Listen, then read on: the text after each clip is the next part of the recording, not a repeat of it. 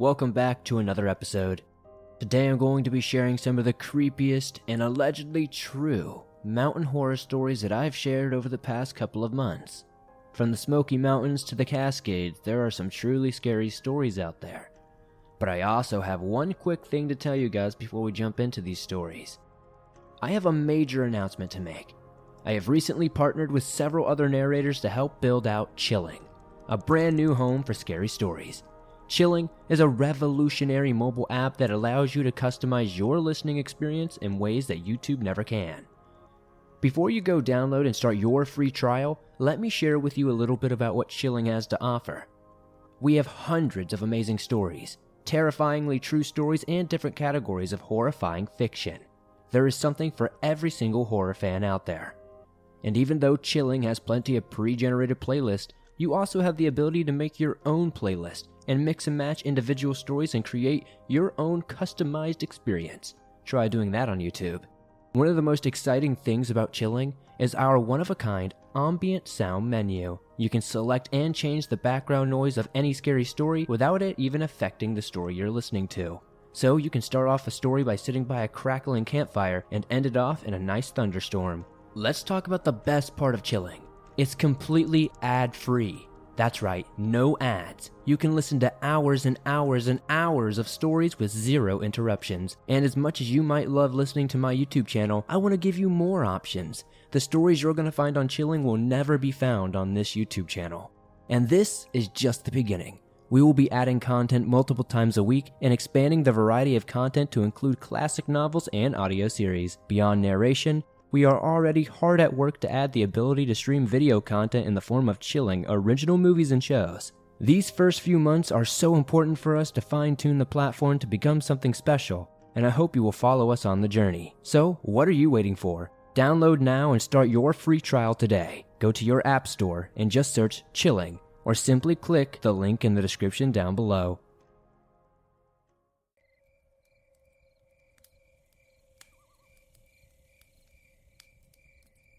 Anybody who has ever camped up in the Adirondack area of upstate New York knows just how breathtaking and beautiful it can be any time of year. Last year, I stayed up with my family in a cabin that rested up in the mountains. I had recently split up with my longtime girlfriend, and it seemed like a wonderful place to go clear my head. At first, my theory was correct. It was therapeutic and beautiful, being out in nature, and was nice spending some time with my family. One of the really nice things about this cabin was that it was truly separated from any other resident. The closest cabin or campsite was probably at least a mile or more away. This meant we had total and complete privacy. Or so we thought. One late afternoon, probably around 5 p.m., we heard some shuffling coming from the front of the cabin. We were sitting on the back porch and heard some movement that sounded like footsteps. A little on edge, my brother and I got up and got ready, just in case we needed to leap into action. Suddenly, two middle aged men walked into the back where we were sitting. I asked in a very abrasive and annoying voice, Hey, what are you doing? Can I help you with something? The men just looked and laughed, and said in a cheery voice, Why, hello there, young man. My name is Lewis, and this is Tito. We just really wanted to check the view at this place. We have heard so many wonderful stories. The man seemed nice.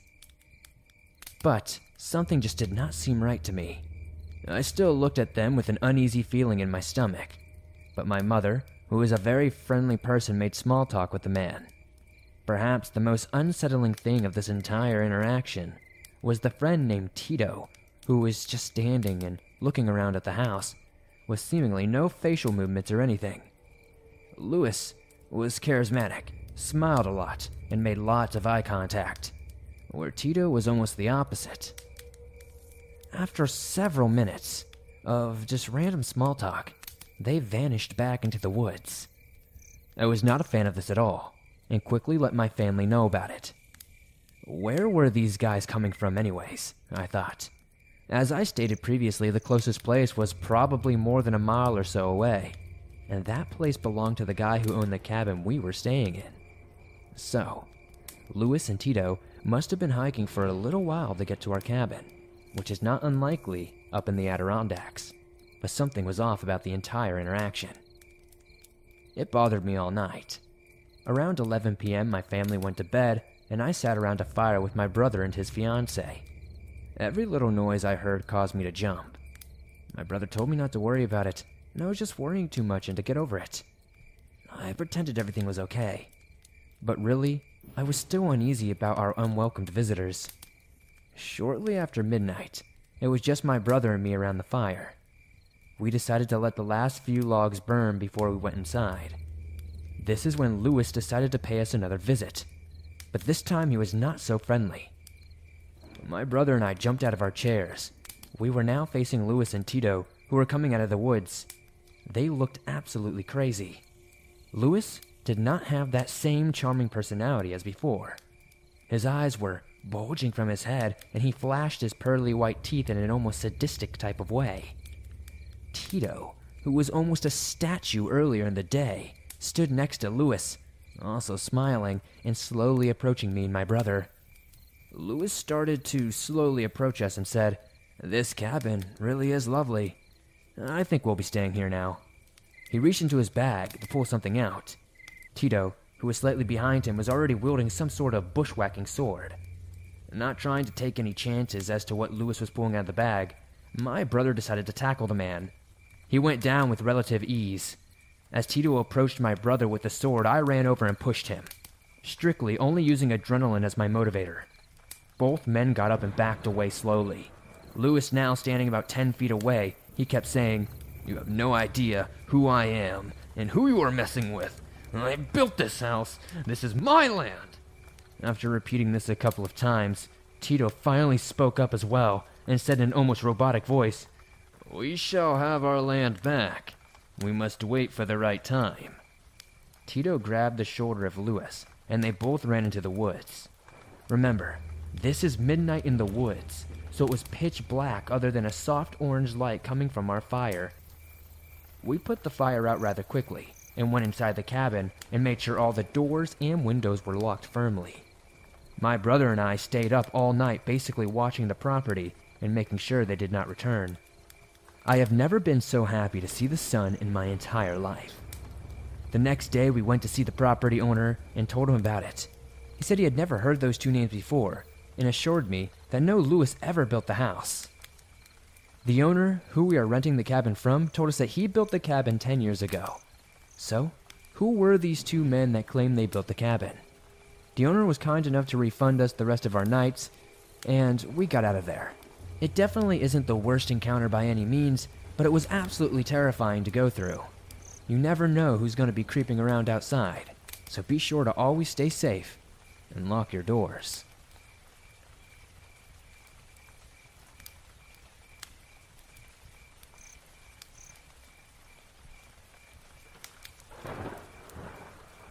This one started out as a regular night. Three of my friends and I went out into this Adirondack mountain shelter that we called the Addy.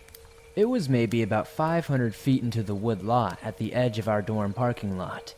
It is basically a small lean to shelter built out of logs with a metal roof and an open front.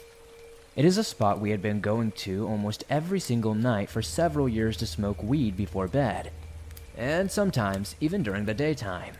Occasionally, we would see some strange things that we could not quite explain, like random lights off in the distance of varying colors disappearing and reappearing in no consistent pattern. The woods were several acres deep in that direction, and it was a rural area with family owned agricultural fields, at some point past the forest. You could walk for probably 30 minutes in that direction and still not be out of the woods. This night, we saw the same lights, and they often are accompanied by an uneasy feeling, like there's static in the air. Granted, I know every time we saw these things we were smoking, but I don't really get all that paranoid when I smoke. But I digress. It was a trend, and I was not the only one noticing them. Anyway, this one night, all of us were feeling uneasy and hyper aware of our surroundings, trying to finish up our bowl and go back to the dorm. Then, suddenly out of nowhere, there was a huge crash on top of the metal roof of our Addy. all four of us happened to be sitting in a small circle inside the corner of the shelter of the floor. We all were getting terrified and grabbed each other, ducking as close as we could to the floor, expecting the shelter's roof to collapse in on us. It felt like a huge tree fell on top of the shelter.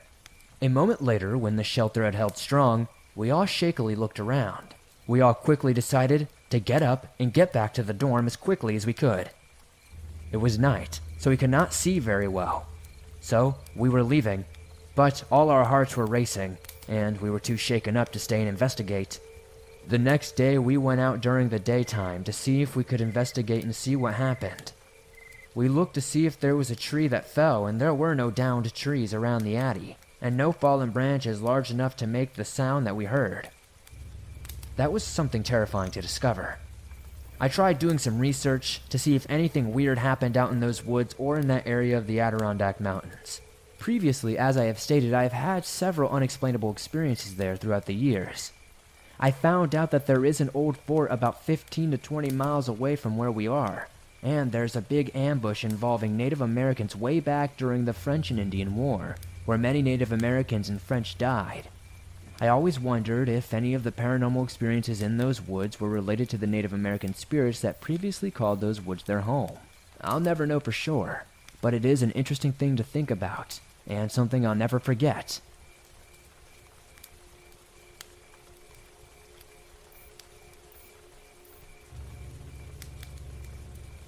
This happened to me and a close friend.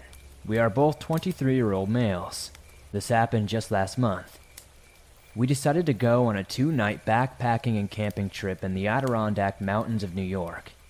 We are both extremely comfortable with nature and spend a lot of time camping, hunting, fishing, etc. We hiked about five miles into a small lake and set up camp on a small beach. This was not a heavily trafficked area, and we did not expect to see or to run into anybody else. Our first night there was just us sitting around the fire. We saw a flashlight moving on the other side of the lake at around 10:30. This was unusual. However, we did not think too terribly much of it at the time. But as time went on, this flashlight kept moving around the lake, getting closer to our campsite. We kept discussing who could possibly be wandering around the woods in the middle of the night, and we did not particularly want an unwelcome guest. Once it was clear that the person, or people, was heading for our campsite, we moved off into the woods nearby to see who wandered up. I took a small axe with me, and my friend had a 22 rifle. Now, we were not expecting trouble, and we certainly did not want to make any, but we figured we might as well cover our bases. Now, the moment of truth. The flashlight comes near the light of our fire, and it is just one lone man. He has a beard and is probably in his mid 40s or so. The scary part was, what he was carrying. It turned out to be a pump action shotgun. He walked around the campsite a few times and then proceeded to enter our tent. After rummaging around for a minute or so, he came out and started yelling. Uh, I know you're out there. Why don't you come and say hello? My friend and I remained motionless under a hemlock tree about 50 yards away. That is when the man proceeded to fire his shotgun into the woods, not too far from where we were sitting. He also swung his flashlight around several times. After what felt like hours, he grabbed my friend's backpack and a few articles of clothing we had drying off near the fire and threw them in to burn. My friend, who had his 22 trained on the man the entire time, asked me if I should shoot. I told him not unless he spots us and starts to point the gun in our direction. Thankfully, the man moved off from where he had come after a little while. We waited until his flashlight was on the other side of the lake, ran out, grabbed everything we could fit in my backpack, and took off. It was now around 2 or 3 a.m. at this point. We ran out the trail with flashlights and made it back to our car as the sun was coming up. We immediately went to the police department and reported it, where we also spoke to some forest rangers. That was it, really. I have not heard anything back from the police. It was not mysterious, however, it creeped the absolute hell out of us.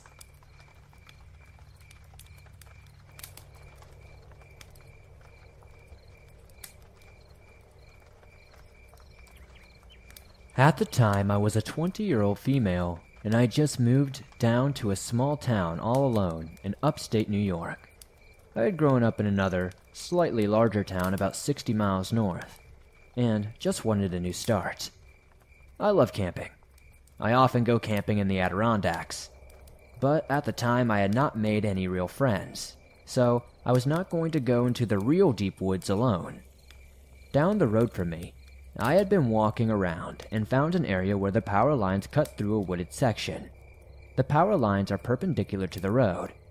It was near a house, but far enough to the right of the house where I thought people would not mind if I walked up the trail that the power lines make. I'm not sure about other countries, but in the United States they keep the power lines clear in case maintenance is necessary. So I wander up there. I noticed how the woods were pretty deep, and that I can get pretty far away from the house that I saw on the road that they could not possibly think that I'm trying to break in or anything. Suddenly, I get a great idea. I could go camping up here. It is secluded enough to give the real wood experience, but was close enough to the road that I could not be in any real danger of wildlife or anything. And plus, it's still in the Adirondack Mountains, which is my biggest goal of all. So, sweet, this is what I do. I set up camp in this little clearing that I assessed by climbing the hill, following the power lines, then turned left onto what seemed to be a deer trail. Deer are absolutely everywhere in New York, by the way. When I came upon this nice, flat, grassy clearing, I built my fire off to the side, after making sure to clear the dead wood, etc. I am feeling smart and independent. It was creepy to sleep in the woods alone, as I had always had at least one camping companion. But whatever. The next day, I decided to wander further down the path to see where it leads. I walk for about a half hour, and I can see some fields on the right, but they are in the distance, and there is a fence between the fields and the path. So again, I figure people cannot be mad at me going there. Then I come across another path, heading to the right. I decide to follow it. A couple of feet in, it curves slightly, and there is an old van on the left of the path. Well, that is strange. It's about 1 p.m., near noon anyway. Broad daylight, birds are chirping, so I feel no danger. I go up to the van, which had obviously been there an exceptionally long time. It was 70 styles, made me think of a Scooby Doo van, and it was way overgrown with weeds. There were streaks of brownish red going down the side from the bottom of the doors. I looked in to see what appears to be an old bed or some sort in the back, but it was all shredded. The curtains in the windows were all shredded as well, and the clothing was strewn about like it was from the 70s or early 80s. I felt no danger signs. Snickering at the terrible fashions back in the day, I continue along the path for a short time until I finish rounding the slight bend. I stop dead in my tracks. Finally, finally, my reptile sense, or whatever you want to call it, wakes the heck up and starts screaming at me full volume. Up ahead, there is this creepy ass doll hanging from the trees. It's hanging by its neck, with a rope, not just stuck in the trees. Just to the left of that, there is an old garage, overgrown with weeds. To the right of it, though, there is this huge cage like structure, easily big enough to hold a full size man. It seems to be made up of pipes and other long metal objects, just kind of welded together in some sort of haphazard way. Some were up, some were down, some were across, and the squares they made up were not big enough to fit my head through. Not that I tried. It had four sides and a ceiling. It had other creepy dolls hanging from it. It also had reddish brown stains running down the sides, just like the van.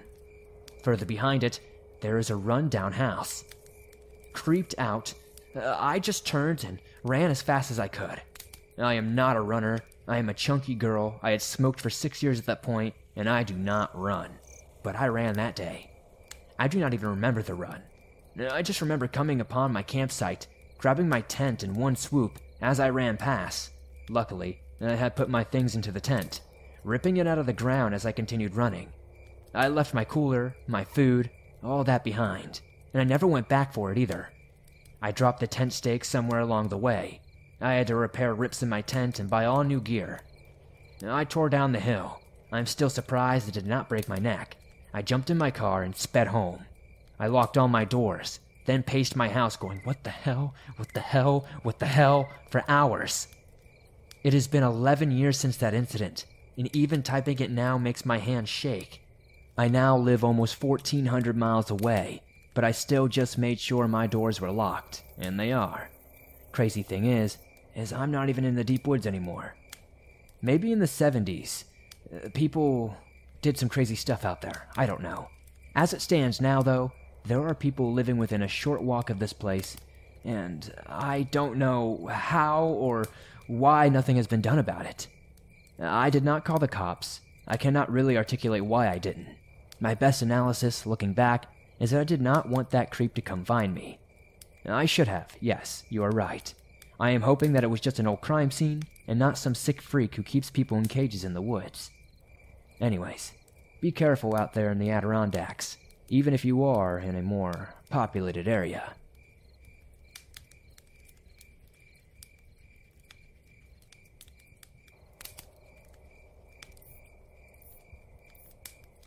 I found myself on an expedition deep within the forest.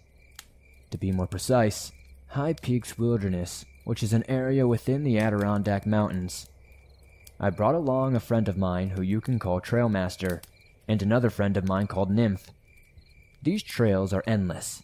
It's a beautiful mountain range, filled with mile after mile of dense forest. The true definition of beautiful and dangerous after hiking for most of the day, we must have traveled just under three and a half miles. Trailmaster found a good spot for us to settle down for the night. A slight breeze blew from the northeast as the sun was on the verge of setting. An estimate of two and a half hours of daylight left. Trailmaster set out to gather wood and Nymph went to collect water from a nearby creek. I worked on setting up our tent for the night. Suddenly, Nymph came running back to the camp without the canteens, and the sound of her panting followed by her dropping to the dirt to her knees. It left me in awe for a second. Believe me when I say I've known Nymph, and it is unusual for her to be panting that loud and freaked out. Are you okay?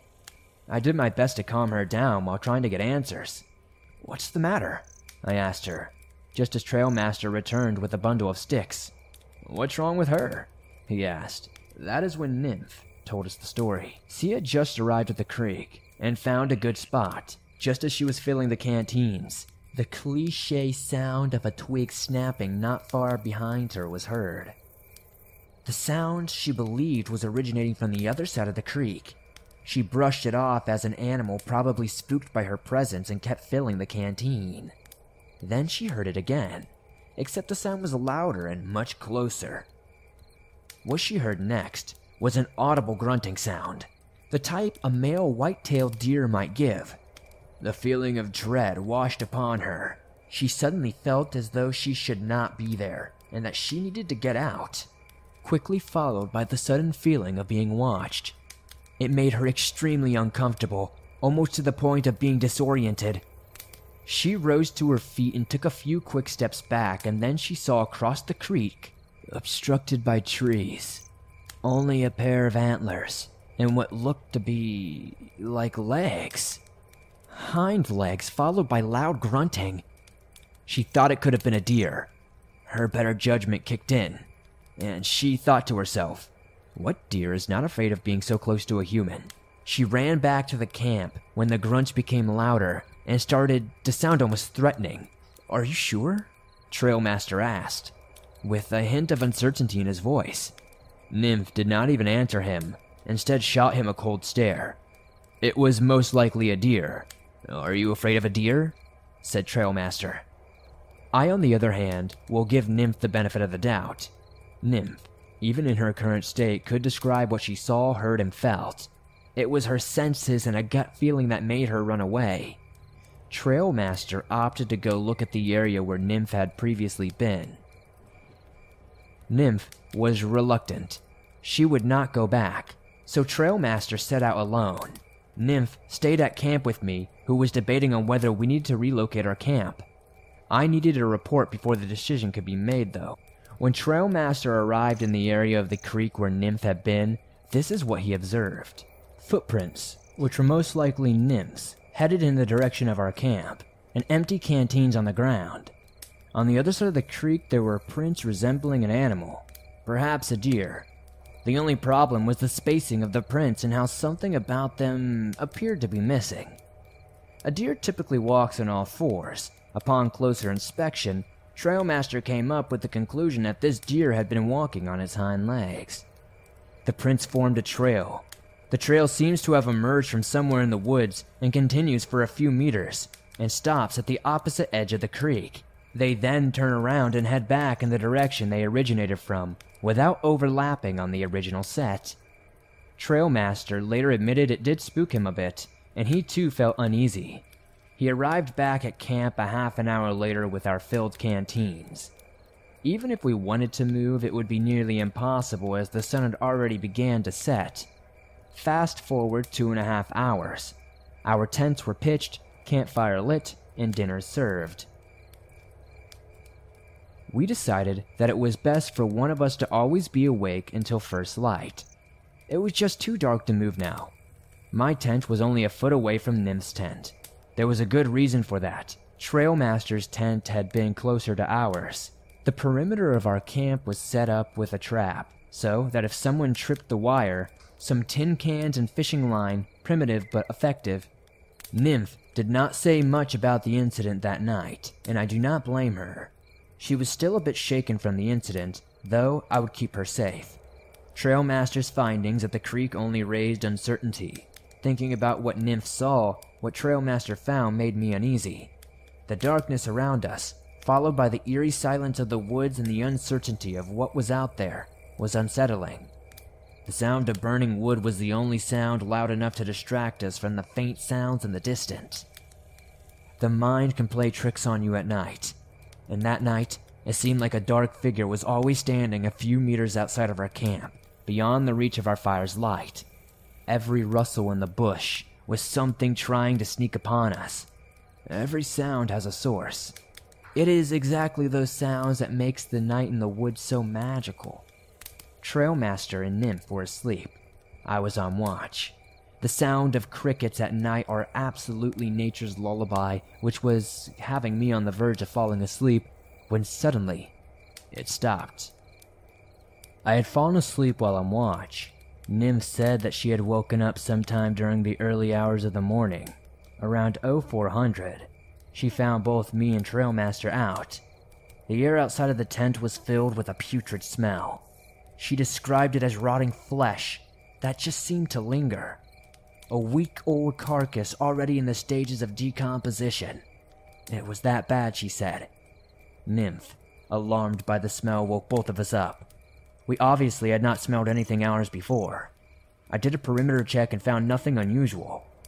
We did feel as if we were being watched, though, which itself is an overwhelming feeling. The smell faded within the hour after we started to make some noise. It was only during the first light about two hours later we did notice it. Prints, from what I assumed to be a deer, just a few meters away. Trailmaster confirmed that these were the identical prints to what he had seen by the creek yesterday. It could have just been a random deer in the night, Trailmaster said, but I don't know if that's something that we can just let go of. The thing I found strange and unusual was the way these prints just seemed to pace back and forth horizontally and then head back in a vertical direction. Trailmaster said that they seemed to be missing a pair, once again, meaning it was just hind legs. From the looks of it, I must agree because these prints seemed odd. The prints were of a deer for sure, but what bothered us was the zigzagging pattern of the vertical prints, which were strikingly similar to how a human being might walk. Trailmaster was tempted to follow the set of prints which headed in another direction. Nymph was hysterical and had no intention of doing such a thing. She said the whole ordeal just seemed odd and downright creepy. A deer creature, weird prints, and not to mention the stench. Was this creature stalking us? I had no intention of finding out. I urged Trailmaster to forget about it and to just move forward. The third time is the charm. I told Trailmaster, let's not be around for it. We were on the move for most of the day, and Nymph still felt overwhelmed with dread. Trailmaster did not experience the same feelings, hence why he opted to go investigate the prints before. He seemed to be fine.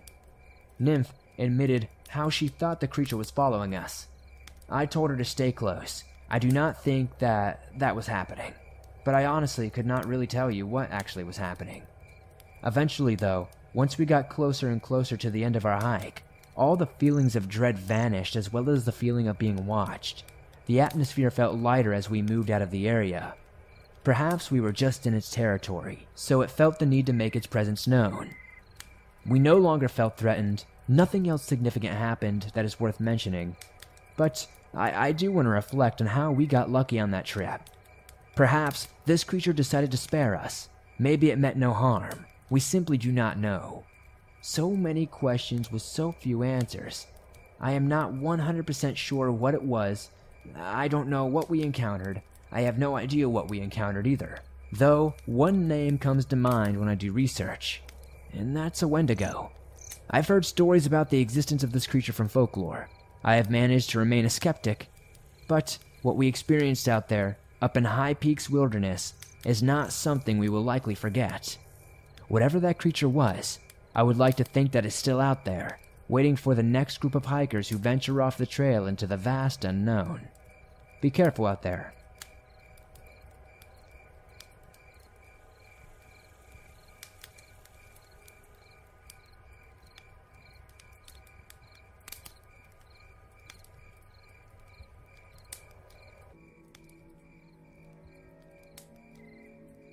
Hey, Swamp Dweller.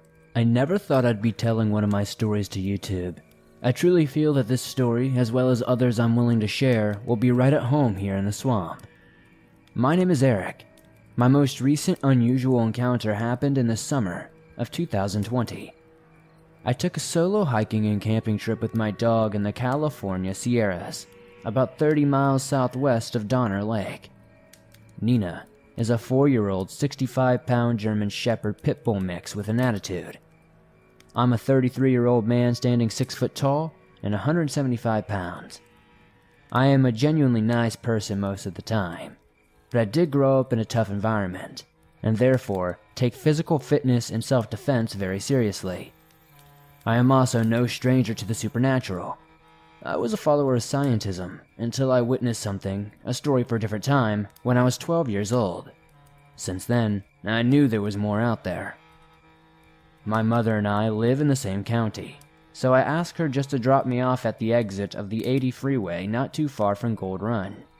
I found the path I was going to start out and started hiking. Within 30 minutes of walking, I saw maybe three or five people, normal family type kind of stuff, you know, nothing crazy. But then, uh, I saw someone that was out of place. To say the least, it was odd. It was a large, shirtless man, wearing shorts, boots, and a gas mask. He was in his mid to late 30s, if I had to guess, and had prison tattoos and a shaved head. He was walking normally and said something to me along the lines of, Nice dog. At least, I think that's what it was. It was really hard to hear him behind a gas mask, as you can imagine.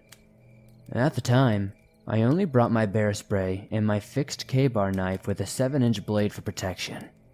I did not feel threatened, but was watching him closely as well as my dog because she can read situations like a pro and is super protective over me. As we walked past each other, I just nodded and smiled.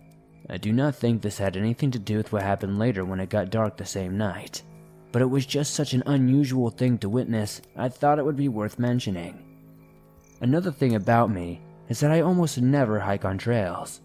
Sometimes at the beginning of a journey, I will start an actual path, but I pretty much always stray off the path in pursuit of exploring places visited less by humans. I have gotten about 10 ticks on different occasions, and a bunch of other uncomfortable and itchy pests and plants, but I just like to be away from people and do my own thing. I had a rough go on this hike. It was hot and very steep terrain. I pushed myself and my dog a bit too far. After I had been hiking for about four hours, I stopped to set up a shelter for the night because I knew it was going to be getting dark in about two hours.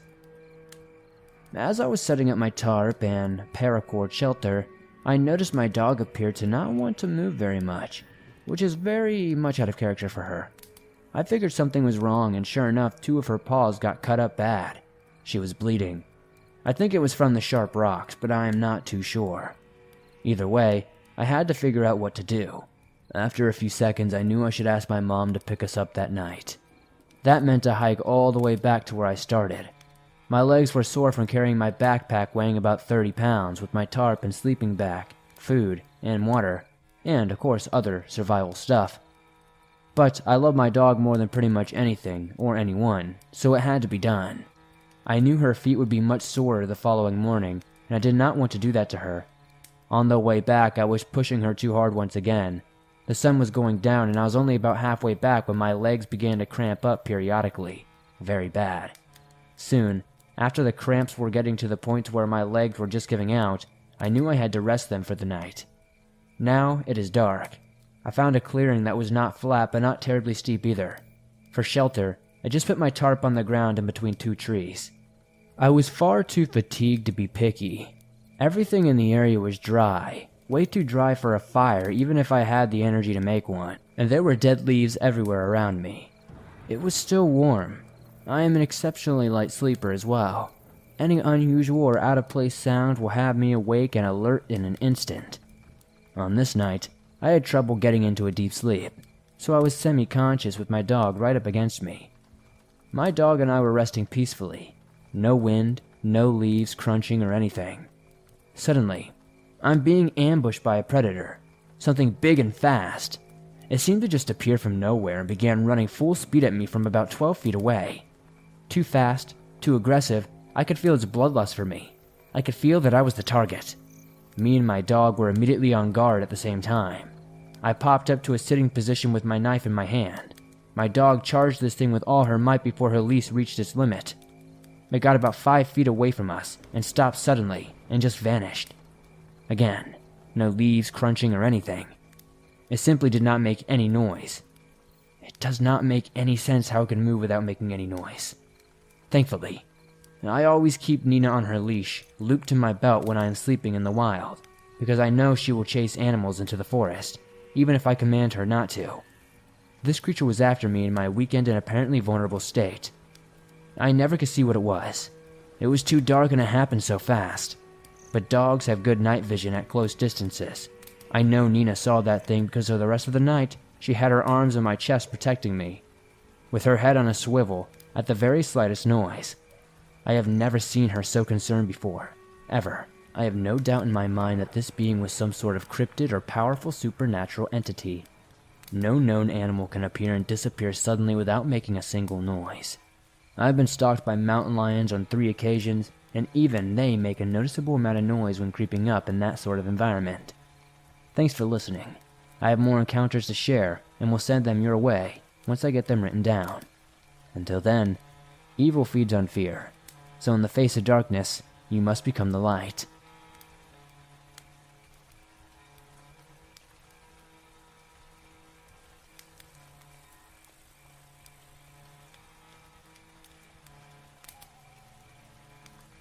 Last year, my family went to a family reunion up in Bozeman, Montana. It was winter, and we had gone up to celebrate Thanksgiving. My grandma and grandpa lived in this house that backed up to some woods outside of town. They had a few sheep and had a small pasture where they would let them graze. My grandpa worked outside a lot, and he was an avid backpacker and had a few guns and went hunting every year when the season comes around. Let me assure you this is no creepypasta. I have never been particularly scared of any of those stupid things.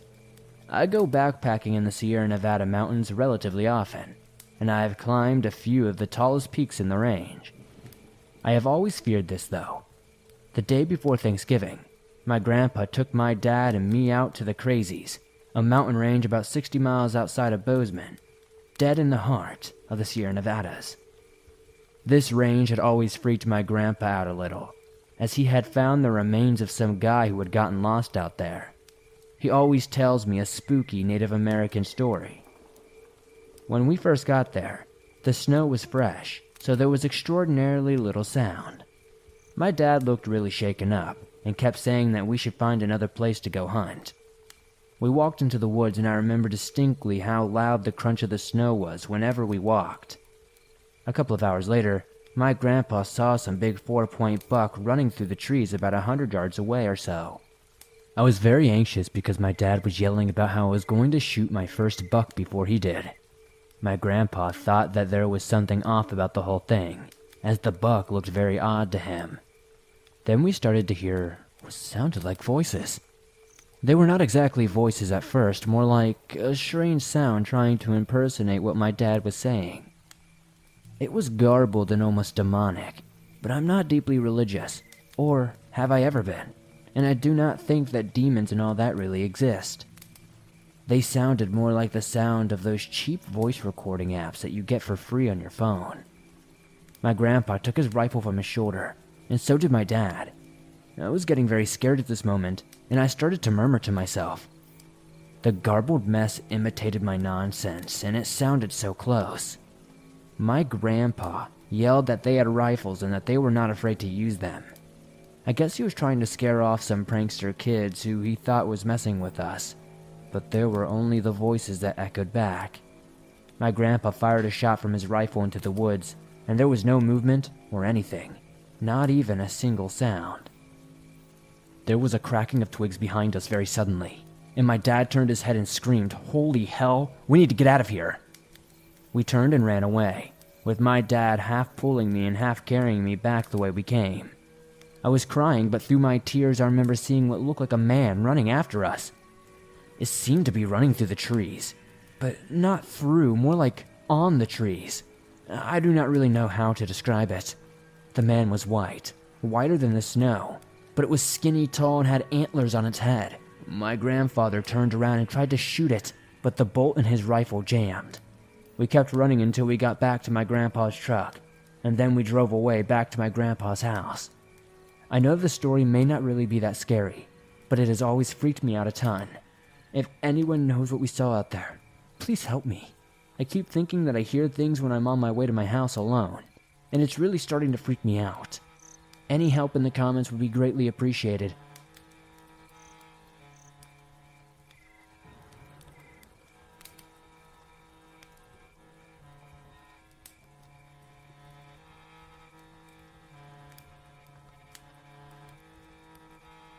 I am what you would call an avid hiker. Nature is my second home, and with little to do in the small town that I am from, the best way to have fun is to escape to the nearby Sierra Nevada mountains. I often visit Sequoia National Park and Yosemite, as they are not too far from where I live. But this story takes place in Three Rivers, California. Back in May of 2020, I and my husband were eager to get out of the house and get some fresh air, as the virus had had us going stir crazy. My mom recommended a loop trail that had many pretty features twin lakes, wild horses, and plenty of trees. As we walked the main path, my mom's descriptions of where to go started to make less and less sense as there were many smaller trails that seemed to lead to the rivers nearby. In fear of getting lost, we stuck to the biggest path we could, as we could see that best on the Google Maps. Later, we found out that we went in the opposite direction of the loop, which explained why we were so lost and encountered so many horses so soon. We also found out that the road we walked was a service road, but still looped back to the beginning of the trail. Let us just say that we did not make it far enough on that path to figure that out on our own. After encountering the many landmarks my mom said we were encountered towards the end of the hike, we continued down the dirt path hoping to get home soon to enjoy our next meal. I believe it lightly sprinkled on us as we made our way back, and the atmosphere was full of laughs, giggles, and a few hits off our stizzy. That is until we heard a gut wrenching sound. We stopped dead in our tracks, too scared to move, but also in disbelief of what had just happened. To the left of us was the side of a mountain that formed a curved nook, almost as if God Himself punched the out of the mountain. Within the nook were darkness and trees, though the kind of darkness that is too hard to accurately describe. If I did not know any better, I would think that it could have led to a cave. The bone chilling sound that made us stop and glance over to see the terrified expression on our faces was comparable to an animal giving us a loud warning to stay back.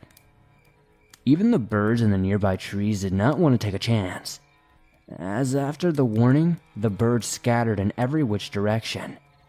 It was not a growl, not a snarl, or a neigh. It was a strong vibration from one's throat with the mouth closed, unlike any animal I have ever heard in my entire lifetime. Still to this very day, we have no clue what it was, as no animal noise we have researched was spot on to what we heard. Still frozen in our tracks and eyes locked on one another, we stood too afraid to move, too afraid to speak. Then we heard another blood curdling moan, this time louder than the first, with even more birds flying everywhere. It told us this was the last warning we would get. Not taking any more chances, we ran back the way we came for a good half mile, too scared to look back to see if this thing was even chasing us. I cannot begin to explain how terrified I was. My spine was tingling with the feeling of something with its eyes locked on you. It's a hard, hard thing to express in words. We saw some people coming towards us and tried to warn them about what we had just experienced. Unfazed and probably too proud, they continued the path, but later on, we saw them coming the same way we did. To this day, we never go towards the service road and have never experienced anything similar. Our best guess was a mountain lion, but no recording satisfied our appetite for the truth. If you are in the Three Rivers area, do not use the service road to loop back on Skyline Drive. And thank you to whatever it was that let us live that day.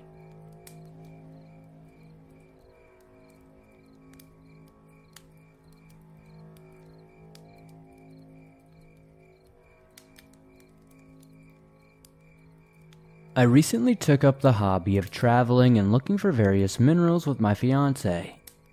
On a trip we recently took, we ended up in the Sierra Nevada mountains. The spot we wanted to reach is at the end of an 8 mile hike. Some points on this path are so steep that it takes you nearly 30 minutes to make even 20 feet of progress.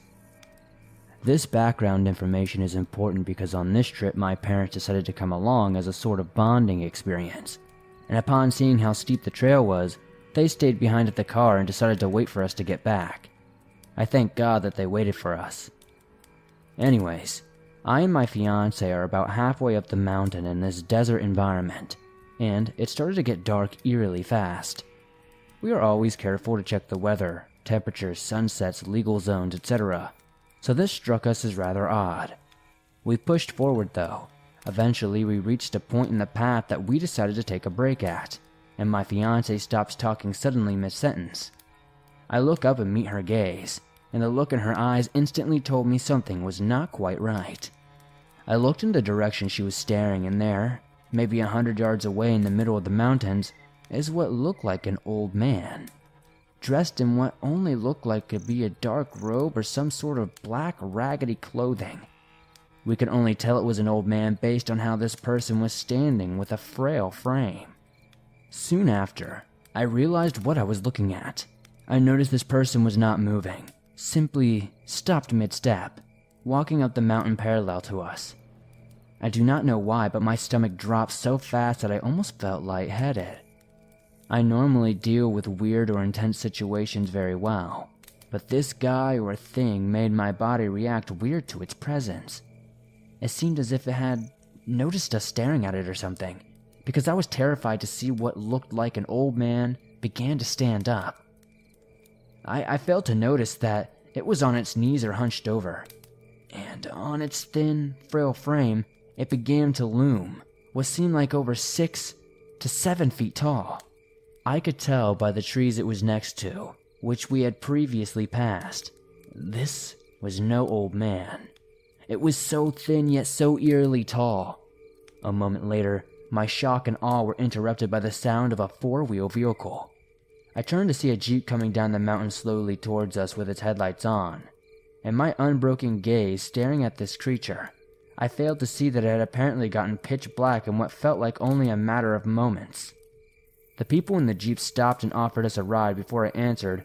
I looked back at the creature only to see it sprinting back down the mountain into the wilderness at an ungodly and unnatural speed. This was no old man.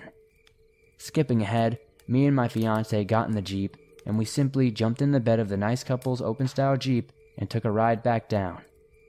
The man looked back at me and said in a gruff voice, You shouldn't be out here past dark.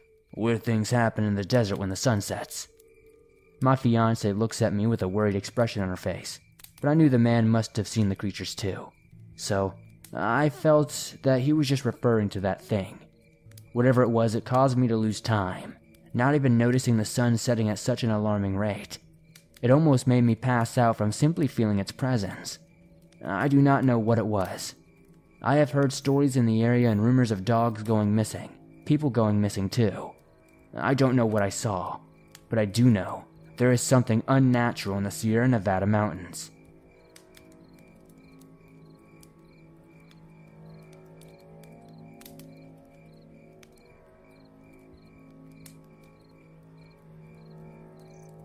Hello, Swamp Dweller. This story is from my cousin's point of view. I grew up in a family that loves the outdoors.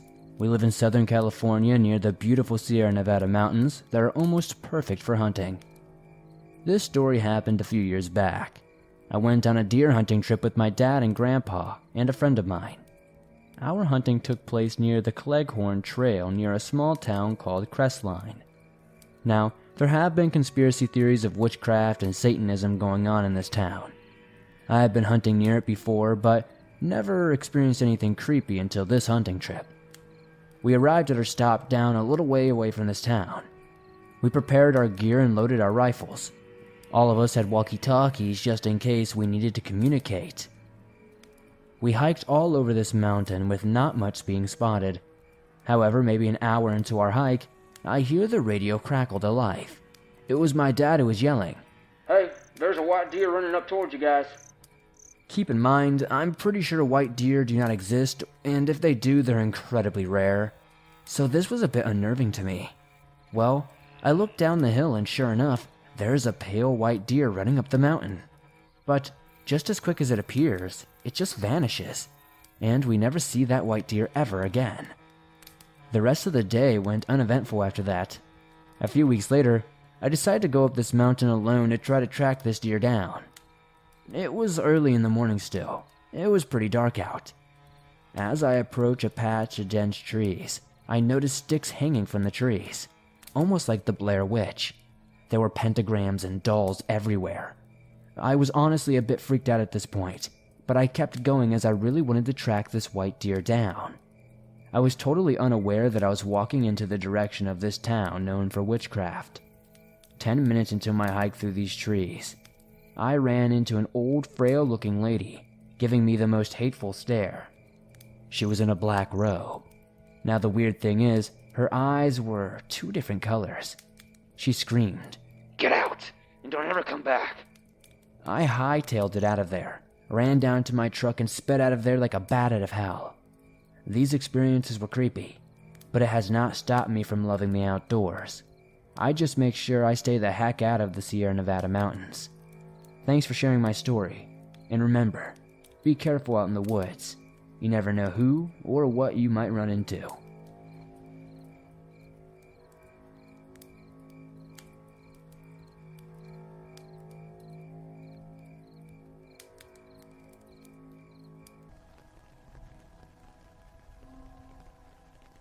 My boyfriend and I just bought our first house in June on a lake about an hour northeast of Seattle, Washington. Aside from the lake community we are part of, there really is not a large population around here. We are in between a few larger towns, but they are about a 20 minute drive from where we live. Our house is backed up right against the Cascade Mountains. We are pretty much the last bit of population before the mountain begins. About 30 yards from our driveway is a dead end road that turns off the main lake road and goes back into the woods a few miles. There are a few gated Forest Service and logging roads that branch off of this road. My boyfriend and I ride our dirt bikes up these roads, and they themselves go on for miles. There aren't really many other houses out here, except for a few, and they're all on the main, dead end road. Before taking the dirt bikes up it, I had walked up this road a few times exploring the area, and it always felt just a little bit odd to me. My boyfriend has said things like, This road is very creepy in broad daylight. It totally could have been that it was just very wooded in most spots and therefore shaded, and the lack of houses made it odd. But I stopped walking up this road for this reason. When we moved in, I was dog sitting my friend's pit bull, Bella. She was about 70 pounds and was a totally fearless brat.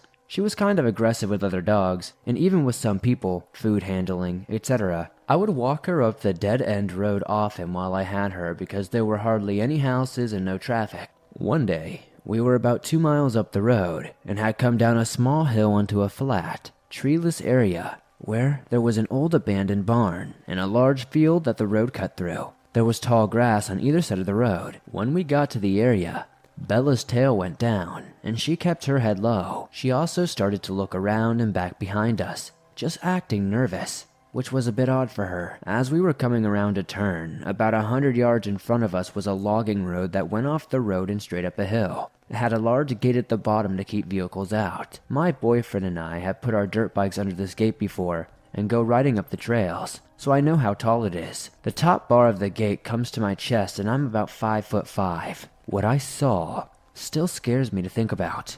Standing right in front of this gate was a huge black dog. It was standing broadside with its head low, and I am almost positive it was looking towards us because I could not make out a snout or ears. I never saw a tail either, but it may have just been lowered between its hind legs. The shoulder of this thing was higher than the top bar of the gate because it was blocking part of its view. I stopped instantly and held Belle's harness as tight as I could so she could not advance forward anymore and catch sight of this thing, because you know how aggressive dogs can be. I looked at this thing for no more than two seconds total before turning back and hauling my butt back up the road because I heard this thing growl a hundred yards away from it. And I heard the thing growl this awful, almost hissing sound and growl. I was totally terrified, and at this point so was Bella. It was a long two miles back, and I could not stop looking over my shoulder and Bella was also freaked out the whole time. The growling, the massive black dog, was not the only thing I was terrified of. I also had this awful, awful feeling of fear and dread come over me when I saw it.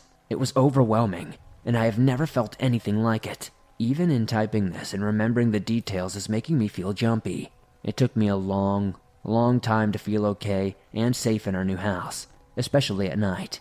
Even now, I have a really hard time if I'm home alone. My boyfriend is 100% sure I saw a black bear, but I know I did not see a bear. I grew up in rural Pennsylvania and have seen more black bears than he will probably see in his entire life. This thing had long, skinny legs and a deeply curved rib cage and a belly similar to a Doberman. Wolves do not live in this area, and even if they did, this would have been one abnormally large, skinny wolf. Now, in listening to this show, I have learned about skinwalker encounters. I had pretty much lost my mind when I heard the similarities. I am beginning to become more and more convinced that what I saw was not a normal, natural thing.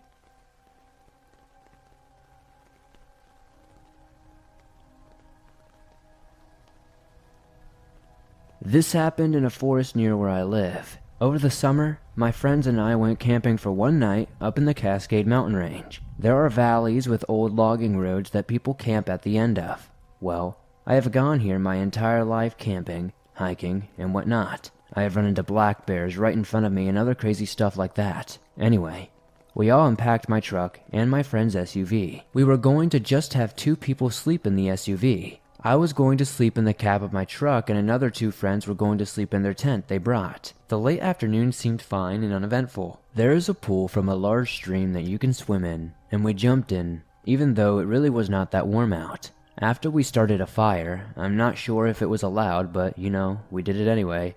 We also had a gas stove, and I warmed up some soup I brought. Everybody else snacked and did whatever else. We had brought some firewood as we were not trying to steal all the wood from the local area, and we just hung out. Around 8:30 p.m., it was still pretty light out. A Toyota Sequoia it looked in pretty good shape, even if it's a bit old, came down the path, and a middle aged guy stepped out. He explained that he was looking for a camp area for his wife and kid. Anyway, they turned around and went another way. I will say that was the only person we saw after we turned off of WA 20. It was totally normal until 10 p.m. Around 9:30, I smoked a joint. It was just me, my other friends don't smoke or drink, we were just chilling around the fire talking. Fire had been going for at least four hours by now. We decided we were going to go to bed. I went to pee behind a tree, and I thought I saw somebody move on the hill. It's pretty forested, and it's behind me, so I thought that I was just high and maybe I just imagined something. But I did take note and was aware of it.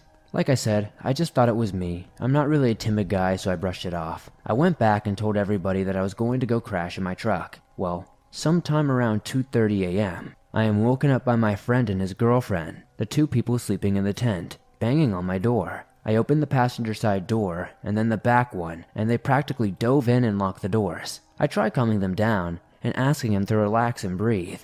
They said something about somebody whispering to them from outside their tent, saying they were going to murder them, or something like that. I did not really buy their story, but I asked them what they wanted to do. They both wanted to leave pretty badly, but my truck was stuck between my two friends, who were in the SUV. They were kind of blocking us from leaving. They convinced me to honk and flash my lights, so I go to turn on my truck, and nothing. At the time, I had a problem where the battery connector would slip off the battery, making no power go to the truck. So I popped the hood, got out, and slipped it back on. I looked around with my phone flashlight and did not see anything, and walked up and banged on my friend's SUV. They both woke up. I explained that they were hearing some weird stuff out here, so they decided that we could leave and come get the stuff tomorrow or whatever. We started driving back down the logging road from where we came. Maybe about a half a mile down the road, there is this Y. You can turn left and go down to one section, or you can go right that goes up the mountain. As we went through the Y, there was a Civic or some other early 2000s sedan just running with its lights up on the other side of the Y. As we drove, it turned on its headlights and began to follow my truck. As I was in the back, when I saw this, I freaked out, but could not really do anything. The car behind us eventually just stopped and we continued to the main road and began going back down into civilization. We got back to my friend's house at about 4 or 4:30. I don't know what that car was doing waiting there, and I don't know if they were waiting for us or just wanted to freak us out. I honestly don't know. We went back the next day with my best friend's dad, and we picked up the tent and all the other things we left. It was all there and nothing was moved or anything. I will say that you could see where the white car accelerated out of the Y behind us. The odd thing was, as near our campsite was a bunch of leaves and ferns, and they were put on the ground in such a way that it was meant to hide something or maybe someone. Anyways, this is the only creepy thing that's ever really happened to me out here in the Cascade Mountains. Also, before anyone asks, no, I did not call the cops, and nobody gets reception until you get off the mountain anyway, so it didn't really matter.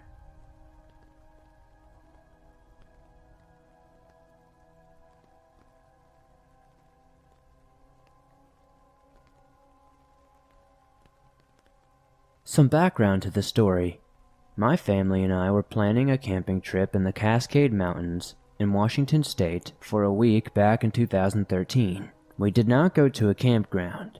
Instead, we opted to just hike a few miles in and find a good spot near the river. The first few days were normal enough, but on the fifth day, I left the campground to go collect some firewood. I went a little further than I was supposed to, so I was running the risk of getting lost, and I knew this. On my way back to the campground, I noticed a very weird deer or moose type creature stalking me. The reason I thought it might have been a moose is that its head had to be at least 7 feet off the ground. Its head was around the lower branches of the pine tree it was behind. I was starting to get a little freaked out because I had not seen a single deer or moose the whole time we were there. I started to walk a little bit faster back to where the campsite was, which had to be at least two miles away. I started to run, and as I was running, just trying to get back to the campsite, I heard these very loud footsteps about 40 feet behind me. As I turned around to see what it was, I saw the thing, but it was no deer, and it was no moose. It had a head like a deer, but it was way too messed up to be any real deer. It had blood in its teeth, and a weird man like body, but it was so skinny, you could see its rib cage. It also had hind legs like a dog, but uh, I guess that's the best way I can describe it. I don't know. As soon as I saw that thing, I ran as fast as my legs would let me. This thing was gaining on me and it was gaining fast. I knew it was going to catch me. I had to hide, so I found a log to hide behind to catch my breath. Once I caught my breath, I started running again. But this time, it was right behind me. I could feel its hot breath on my neck. I was getting close to the campsite when this thing tried to grab me. It missed, but left a deep scratch mark on my back. It stopped about a half a mile away from the campsite.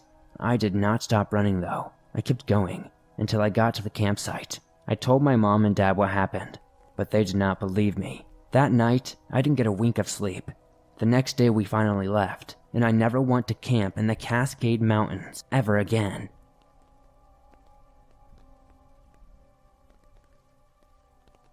Hey, Swamp Folk. IP Vanish has sponsored this video. IPVanish is a virtual private network, a VPN for short. A VPN is a super important tool that helps you safely browse the internet. You can use a VPN on your computer, tablet, phone, even things like your Fire Stick when you're streaming media. When you use a VPN, all your data is encrypted. What you're doing, what you're reading, what you're searching, even what you're watching whatever it is you're doing. That's pretty important because what you're doing on the internet is no one else's business but yourself. IPVanish helps you remain anonymous and secure on the internet. For listeners of the show, IPVanish is offering an incredible 65% off. That's just 349 for the first month or 3149 for the year. IPVanish comes with a ton of cool stuff. You get an anonymous IP address. This means your personal IP address can't be tracked by anyone on the web. You can circumvent any online censorship. IPVanish has more than 1,500 servers in 70 plus locations. You can get protection when using public Wi Fi. Remember, with IPVanish, all your data is encrypted, so no one can snoop on what you're doing. You get 24 7 support, you can email them, chat with them, and even call them. They're there to help. So go to ipvanish.com slash swamped.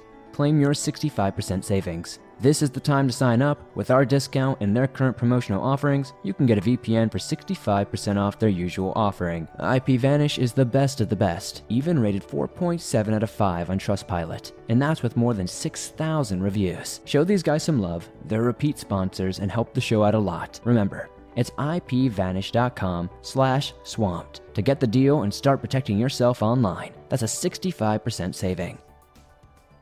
Now, let's get into these stories.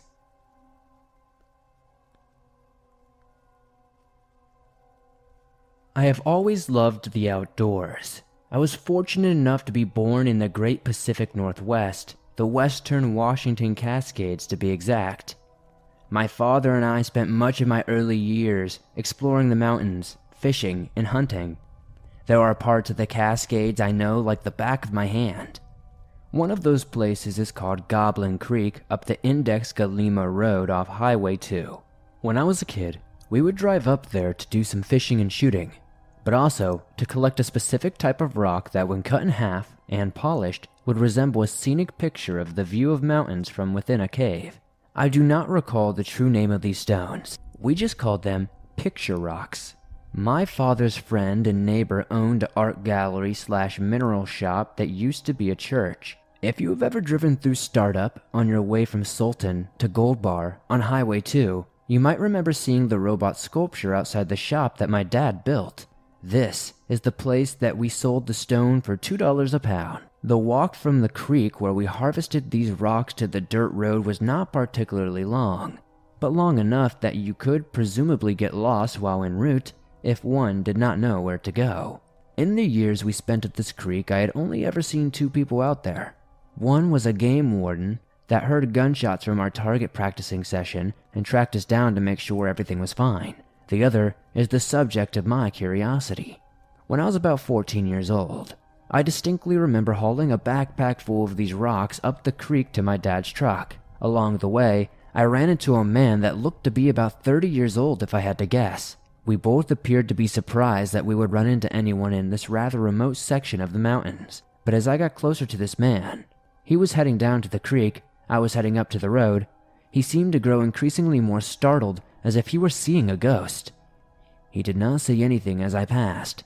He just stared at me, seemingly trying to figure out the appropriate words to ask. After passing him, I remember thinking how much this guy looked like he could be in my family. The similarities were oddly striking. I continued to the truck, dumped my load of rock off at the truck, and headed back down to the river to my dad. When I arrived, I told him about the encounter and asked him if he had seen this man, to which he replied he had not. I remembered this encounter quite vividly since then. Last year, I was visiting my family in Snohomish and decided to head up to Goblin Creek for nostalgic purposes. It had been about 15 years since I was last up there. Along the way there, I found out that the Index Galena Road had apparently washed out years before. Luckily, though, I knew another way there via Jack Pass. I found the dirt road and parked where my dad used to park and proceeded to walk through the woods down to the creek. Along the way, I saw something that absolutely shook me to the core. As I was about halfway through the woods, I was startled to see someone else coming up from the creek. A boy, about 14 years old. He was wearing a backpack that looked to be burdened by heavy weights. As we got closer, I began to get increasingly more confused and shocked as the boy looked exactly like I did at his age. I meant to say something to him as he passed, but could not figure out the right words to express what I was thinking. He passed me and kept going. I walked a little way and finally stopped when it really hit me. I remembered the encounter from my teenage years and realized I had just lived the other half of the experience. Both the man and the boy were me, roughly 15 years removed. I turned around to catch up to the boy in the thick western Washington woods. I ran all the way back up to the road where my truck was, to find nothing. There was no one out there besides the road for him to go to, and I had not stalled so long as to not be able to catch up to him. He was simply gone. Curiosity ended up getting the best of me, so I hurried down the creek, half expecting to find my dad fishing on the bank, 15 years younger, but I found nobody. I ended up going home and decided that this experience was too unbelievable to tell even my friends and family. I just wanted to get this out there. I love your show, and I hope people enjoy this one. Thank you for sharing my story.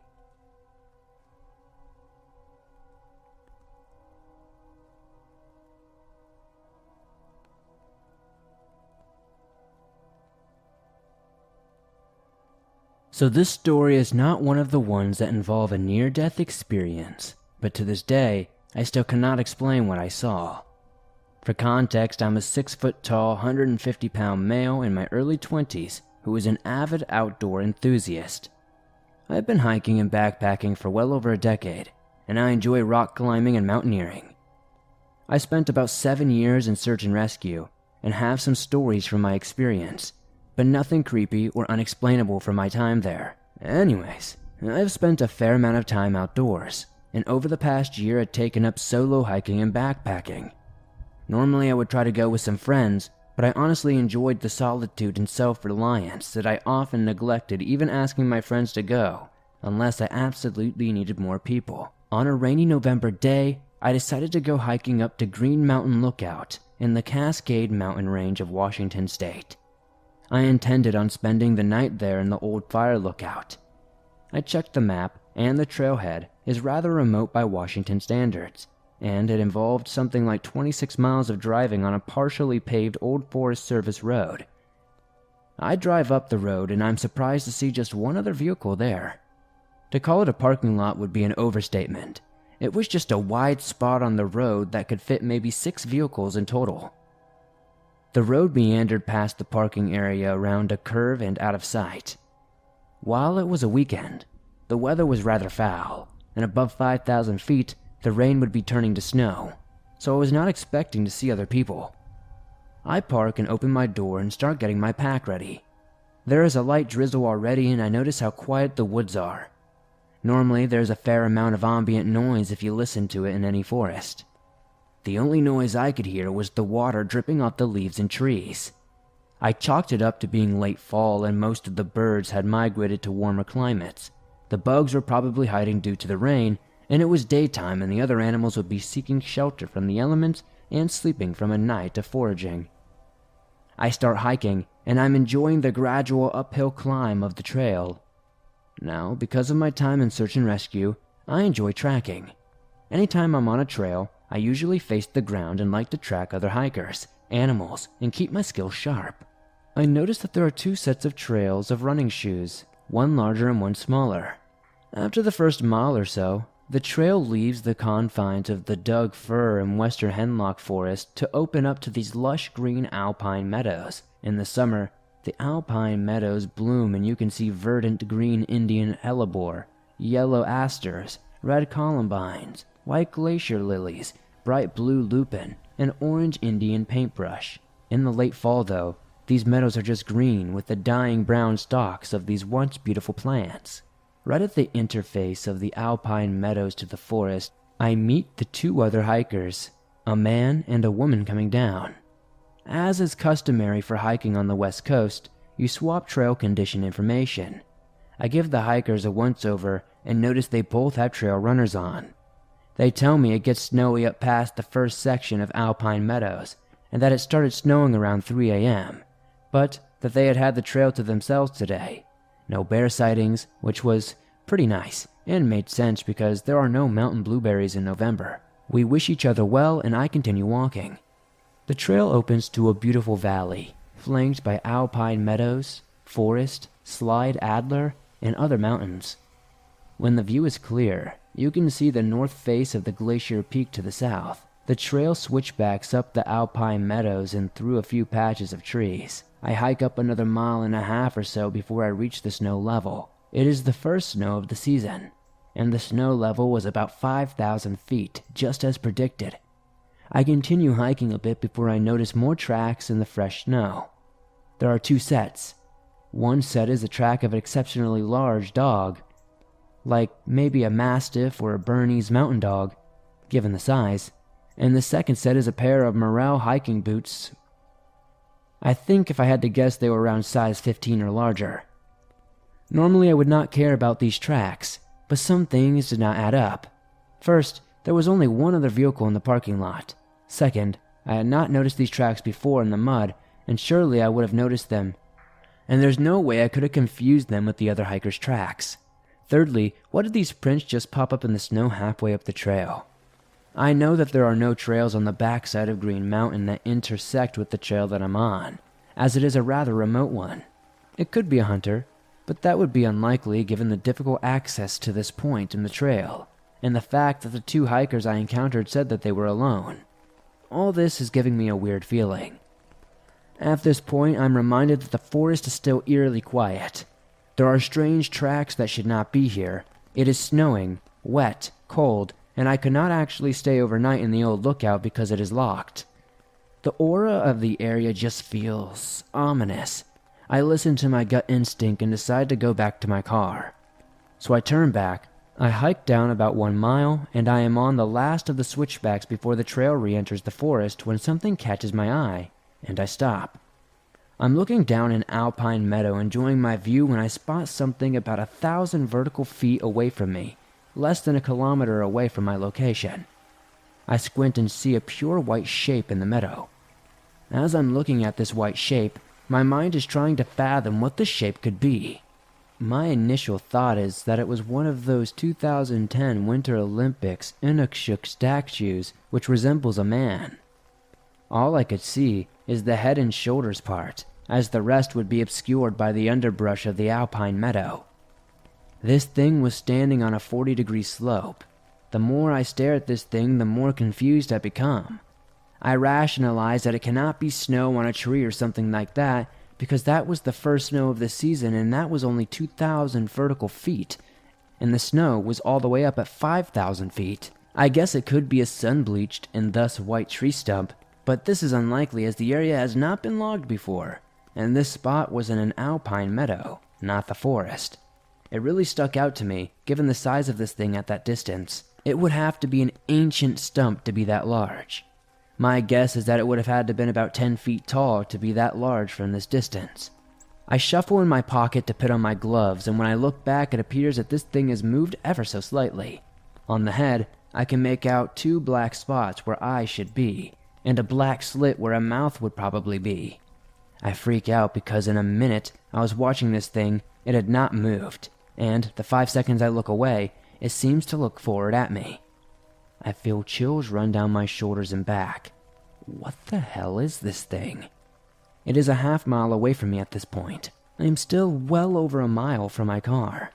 It feels like I am now being watched intensely, and I feel an uneasy sense of dread building in my stomach. Now, as there are black bears in the Cascades, I always carry bear spray with me. My only other weapon is my pocket knife, which is deep in my backpack. I unholster the bear spray and slowly make my way down the trail. At this point, I'm really wishing that I had brought my 357 Magnum, but it weighs 6 pounds and I just cannot justify bringing that sometimes. At this point, I feel like a fool for neglecting that crucial essential. Before I reach the forest, I keep my body facing the area this thing is in. Once I reach the forest, I am reminded just how silent it is. The forest started out quiet. Now it was silent. No wind, and just the occasional drip of rainwater. It feels like there is an apex predator in the forest, and it is not me. I still feel watched. At this point, my nerves are starting to get the better of me, and I pick up my pace and jog downhill to the car. I was cognizant that you should never run from a predator, as it will trigger its instinct to run down prey. I felt like prey, and I did not like it, but I rationalized that I maybe had a 10 minute lead on this thing, assuming it moves as fast as a person. I start running as silently as I can down the trail, constantly looking over my shoulder while trying to keep my eyes on the ground to not trip over the wet roots. I never heard any sounds of pursuit from this thing, but I was scared and in full fight or flight mode. I was flying out of this place as fast as I could. After a long 15 minutes, I finally reach my car, and it is the only one in the parking area. I throw my backpack into my Subaru and jump into the driver's seat and peel out. I have been stalked by mountain lions, hiked through bear country, and been shot around by hunters on one occasion. But none of my previous experiences can compare to the soul crushing dread I was feeling once that thing turned to look at me. I went hiking back up to Green Mountain Lookout the following summer. I went to the same spot that I saw that thing, and while the underbrush of the pine meadow was higher, there was absolutely no white shape in that area. While I could have just brushed off the feeling of dread as my own paranoia at the quiet forest and weird dog and human prints in the snow, I cannot rationalize how that white shape was there one day and gone eight months later. That one small disparity is what gives me chills to this day.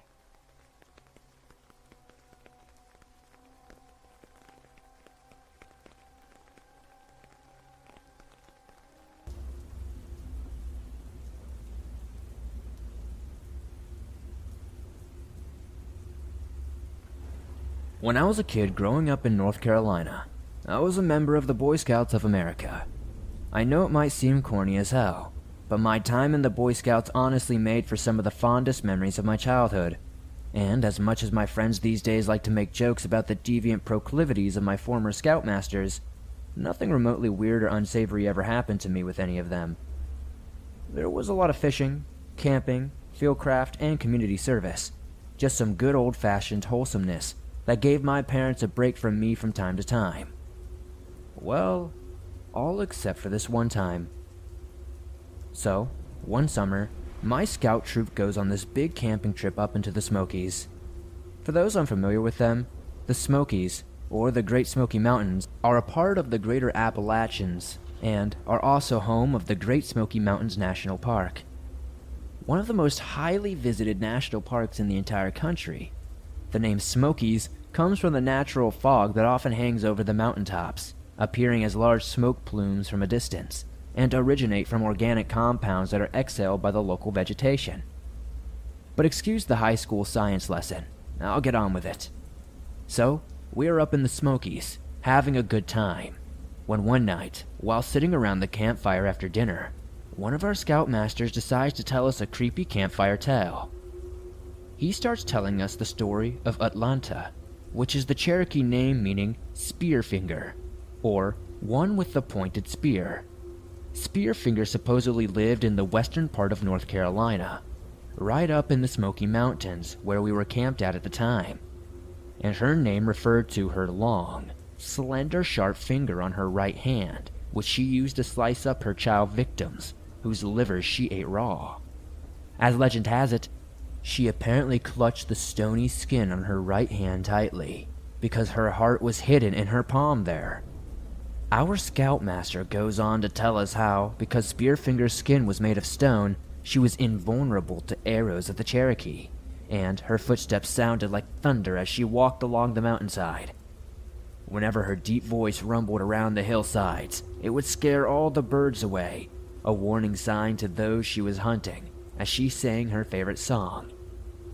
I believe the translation would be, Liver, I eat it. Spearfinger was also said to be able to take on the appearance of her child's victims' family members, often taking the form of a kindly old woman to trick her victims into feeling safe around her. She would then lull the child to sleep, running her fingers through their hair to calm them before stabbing her pointed finger through the back of their neck, or through the heart. She would then tear out the livers of her victims before feasting on them, leaving her mouth ringed with fresh blood. By the time our scoutmaster had finished telling us the story, we are all completely and utterly terrified, and only managed to stop freaking out once he had gotten out his old guitar and sang us a few songs. But that night, while back in my tent with a buddy of mine, I found myself totally unable to sleep. I kept imagining that, if I did, Spearfinger would come and rip open the tent and stab me in the heart with her long, sharp, stony finger, all before tearing out my liver and eating it. Then, right as I was about to drift off to sleep, a bright light lit up one side of our tent. I was completely frozen in fear for a moment, whispering to my buddy to wake up, but I was totally unable to rouse him. I carried on staring at the side of the tent, wondering where the hell the bright light was coming from, as it seemed way too intense to be coming from somebody's flashlight. And then, I just let out a whimper of fear when I heard a hissing sound. I saw a shadow passing over the fabric of our tent. I called out to them, asking who, who was there, but no one said a freaking thing. There was just another faint hissing sound as the figure seemed to creep closer and closer to our tent. Then, I saw the figure raise a hand, and I almost choked in terror when I saw a single, long pointed finger and a hissing voice whispering something that I can only guess was in Cherokee. I screamed, ripping my way through the front flap of my tent and running around the campsite screaming, It's Spearfinger! It's Spearfinger! She's coming to eat my liver! I expected the rest of the camp to start screaming too, to burst out of their tents in terror, or to maybe just stay inside them in hopes that Spearfinger might pass them over. And do not get me wrong, there were a couple of cries of fear that accompanied my own, but the sound that made me slow to a stop, and my peers around in confusion, was the sound of laughter. When I looked, I saw another one of the scouts, this kid named Devin. He was just about bent double in hysterics, with a long, slender twig tied to one finger. I must have been boiling with rage at the time, but Devin just thought that was extra funny, waving the long wooden twig at me and making that same hissing sound again before bursting into laughter. I swear that was probably the most scared and embarrassed I had ever been during my entire childhood, and all because that little D-bag Devin decided to pull a prank on me. Ever since then, I've been unable to hear the word Smoky Mountains without remembering that Boy Scout camping trip, even if it does make me kinda smile these days. But what does not make me smile is seeing liver in the deli section of a grocery store, because all I think about is the idea of Spearfinger hushing a child to sleep, stroking their hair, singing them a little lullaby with the voice of their grandma or favorite aunt, all before ripping out their liver and feasting on it with her stony, skinned lips ringed with dark, fresh blood.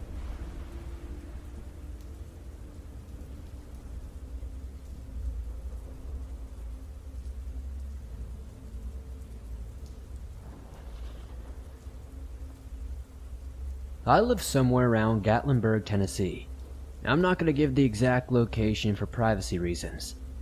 I love the outdoors and I always have so naturally, I visited the Great Smoky Mountains National Park almost twice a month. I have seen many things, but by far the most horrifying thing that has ever happened to me was seeing a ravenmocker. For those of you who do not know what a ravenmocker is, it is a monster from Native American folklore, the Cherokee in specific, that eats the hearts of dying people. Anyways, I was walking on the trails with some friends of mine, Aaron and Derek. By the way, my name is John. So we were about a mile into the trail when we all heard the most horrifying screech that we have ever heard. It sounded like a cross between a raven and a person screaming in distress. What happens next was one of the few things that I can vividly recall.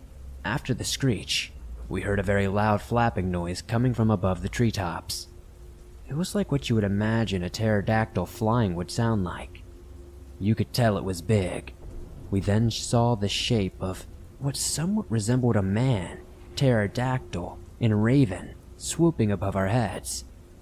The best way I could describe it was leathery, with feathers. It was an abomination. It let out another screech as it looked back at us, and that is when I saw its eyes.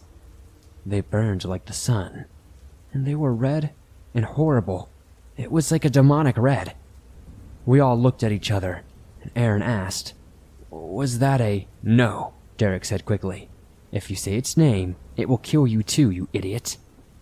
At the time, I did not know what a Ravenmocker was.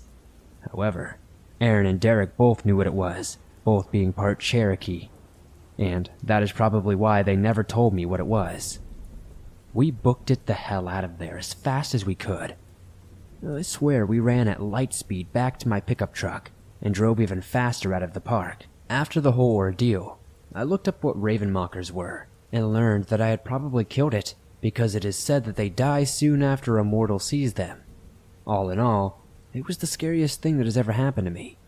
Thanks for sharing my story, and remember that we do not know everything about this world, so always be wary.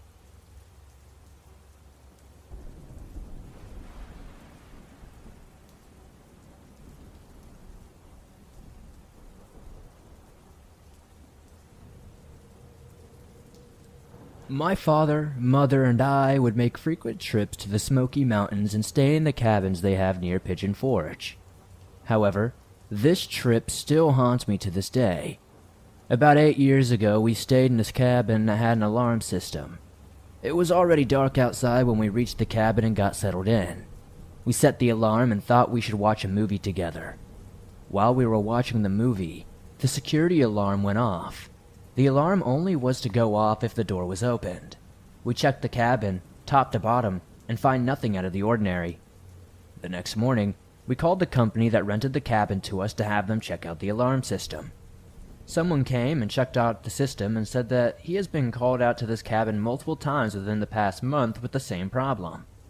Since it is only the first day at the cabin, I am already feeling just a bit creeped out. I noticed that there is a book on the table that guests can sign and talk about how much they love the cabin. As I was reading more and more stories, I noticed that many of them mentioned feeling unsafe, and some even mentioned that they found wet footprints on the deck where the hot tub is. I told my family about these stories, and they told me they are just trying to tell scary stories to get other guests spooked.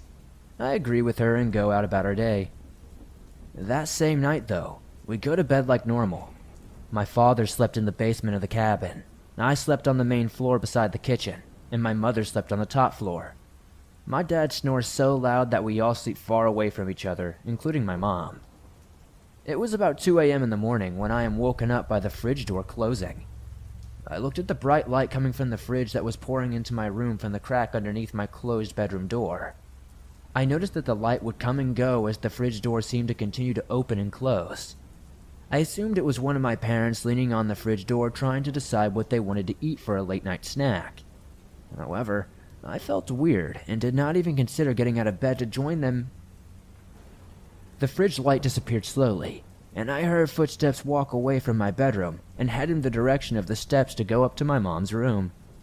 The footsteps seemed to stop for a second, and then start to trip up the stairs, if that makes sense. Suddenly, they stopped, I assumed that it was my mother and she made it to her room, so I fell back asleep. The next morning, I wake up and go directly to my mom and ask what she decided to eat last night. She looked at me and asked, What? I told her that I thought she was at the fridge last night opening and closing the fridge because I heard her go back upstairs after a while around 2 a.m. She looked at me and said, I thought that was you. At this time of my life, I was known to sleepwalk every now and then. I saw you standing at the top of the stairs last night around that time. I assumed you were just sleepwalking because you looked at me and went back downstairs. So at this point, I start to freak out and become sick to my stomach. For the rest of the trip, I slept with my mother on the top floor. I did not experience anything else the rest of the trip and never went anywhere alone. A couple of months go by after our trip when my dad tells me he was looking to rent another cabin for a trip. We went to go look at the cabin that we rented last time and found out the cabin had been closed and is no longer available. Out of curiosity, he did some research to find out that many guests experienced something in that cabin. The complaints range from feeling unsafe to people thinking someone was in their cabin that should not have been, to people leaving before their vacation was over. I'm not sure what my mother and I had experienced that night at the cabin, but I now know we are not the only ones that went through that.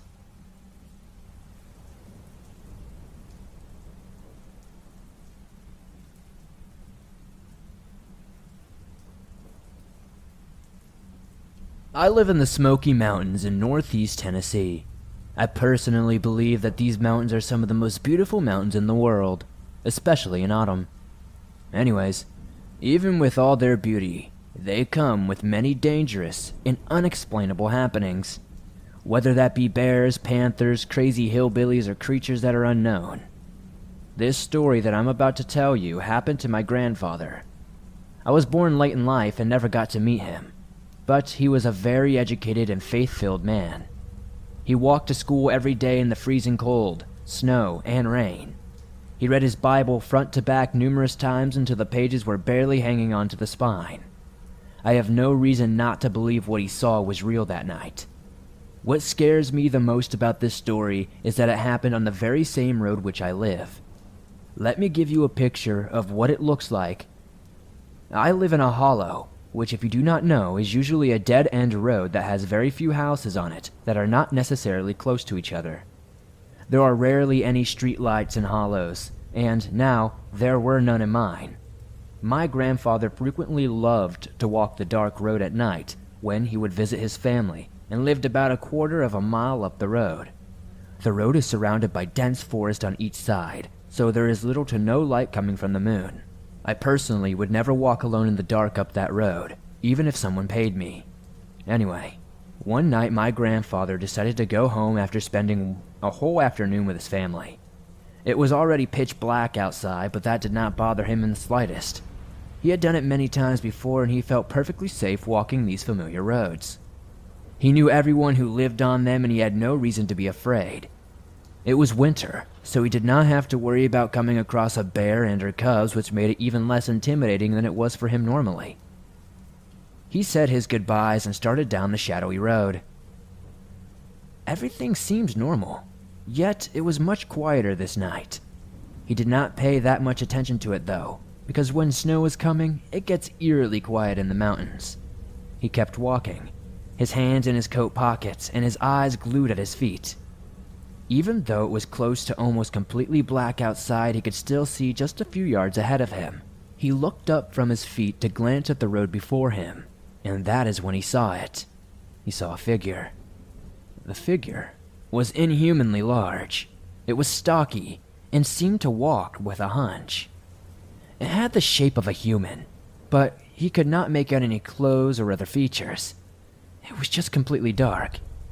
He squinted his eyes and blinked a couple of times, and it was still there. It was walking in front of him at a brisk pace. It did not make a sound when it walked, and this sent chills up his spine. He decided to stop and let it walk on down the road until it was out of sight. But when he stopped, it stopped. He felt his heart begin to pound and fear rushed through him. What was this? Why didn't he see it walking when he left his family's house? How long had it been in front of him? After standing and waiting to see if this figure would move, my grandfather decided to slowly walk to see if it would move on. And sure enough, it did. It moved slowly and carefully, just as my grandfather was. Terror filled his body as he slowly trekked down the road. He was roughly about 200 feet from his house, which was a relief but also terrified him because of the thought of it following him in. He stopped again, to see if maybe this thing would just keep going this time. It stopped again. How did this thing know that he was stopping? Why did it stop with him? My grandfather decided to walk faster. Maybe if he could run, it would get spooked and run off. He gathered up his courage and began to walk at a brisk pace. The figure seemed to glide effortlessly at an even faster speed. This scared my grandfather so much that he slowed down to a walk. What would normally take about 30 seconds to walk took 5 minutes. The figure walked as slow as my grandfather did this entire time. Just as my grandfather got to his house, his eyes was still locked on the figure. It, it, it turned. It turned and glided up a small bridge across the road towards one of his neighbor's house. My grandfather ran into his house and locked the door, simply happy to be safe and sound. Maybe this would be the last time he would ever have to see that thing. Maybe he did not even see it. Maybe he was only tired from working in the tobacco patch all day. He shook his head and went to sleep, exhausted from the fear. The next day, he headed down to the small gas station about a half mile down the road. His friends and he always met up there to talk golf and goof around. That morning, when he walked in, His friends were unusually quiet and had concerned looks on their faces. What's wrong? he asked them. One of them looked up at him, his face pale and eyes red. John passed away last night. He had a heart attack in his sleep. My grandfather felt a pit grow in his stomach. He remembered the figure he had seen the night before.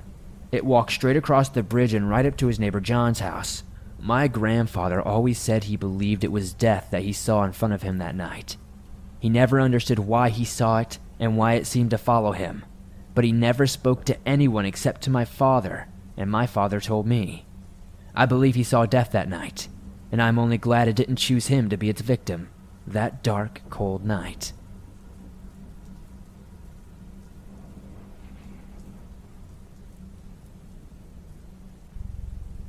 I used to lead an outdoors club, and one of the trips I would always take people on was the Smoky Mountains in mid October. The Smokies are beautiful, and we would do a four night backpacking loop using the country, three walled shelters along the Appalachian Trail. The weather was perfect fall colors, cool nights, and the classic fog that gives the Smokies their name. It was our last night on the trail, and we were staying on top of Mount LeConte, one of the tallest mountains in the Smokies. I had reserved all the spots in the shelter, about 12, and there were no other campsites on top of the mountain, so I knew we would be relatively alone. Here's some background. Bear with me. The top of Mount LeConte has a western lookout point, an eastern lookout point, and a half mile trail called the Boulevard that connects the overlooks that runs to the ridgeline of the mountain. The trail is covered by scraggly evergreens that cling to the top of the mountain, and there are thousand foot drops along the trailing edge. The shelter is about midpoint on that trail. All my friends and I decided that we would sleep under the stars next to the shelter because the Milky Way was incredible. Then at 5 a.m., we were all going to walk with our sleeping bags to the eastern lookout point to see the sunrise. We stayed up late, and my friend and I decided that he and I would just go to the eastern lookout at 3 a.m. and chat until the sun began to rise. It was a chilly night, about 27 degrees, and fog had just rolled in. It pushed through the dense evergreens and limited our visibility to the bright white cones from our headlamps. My friend and I grabbed our bear spray and sleeping bags and started walking eastward on the boulevard. Once we started moving, I realized how bad the visibility was. The trail snaked through the foggy trees, and you could never see what was around the next bend. There were reports of bears in the area, so I kept my bear spray out and made as much noise as I could. The fog rolled through the trees like a haunted house. As I turned a bend, I nearly run into a man. He is standing alone in the middle of the trail facing me, not moving, with no flashlight, at 3 a.m. in the wilderness, just standing in the pitch dark. I also realize he is wearing a t shirt and only has a small book bag. Keep in mind, it is about freezing outside. With bear spray leveled, I stammer, Hello? No response. I asked him where he is coming from and where he is going. I don't know. His facial expressions look lifeless. I ask him where he is planning on sleeping tonight, given that he has no gear. I don't know. With you? Hell no. I could put it together quick. This guy was on a lot of drugs. He eventually admitted that he had walked from a town that is about 30 miles away, but he kept on saying he wanted to stay with us at the shelter. Then, he would speak nonsense. Suddenly, he said, Uh, I'm being followed by a dog. I figured he was just seeing things, so I asked what it looks like. It's big and black and it has an orange collar. Oh no. I realize that it is probably one of the tagged bears in the park. This sketchy guy is being stalked by a bear and leading it towards my friends who are sleeping in a shelter. I tell him I know of a spot he could stay, a luxury cabin compound about 15 minutes down the mountain where they can call the NPS. I tell him to walk in front of me, and I start directing him where to turn. I figured if he tried something erratic, I could blind him with my light and follow up with the bear spray. I eventually get him down to this cabin and wake the employees to let them know he needs help. They tell me I can leave, so I head back to my friends and tell them what is going on. Before I go to sleep, I jog back down to the Rangers to make sure everything is fine. They say, We don't know where he went. He stepped out the door, and now we can't find him.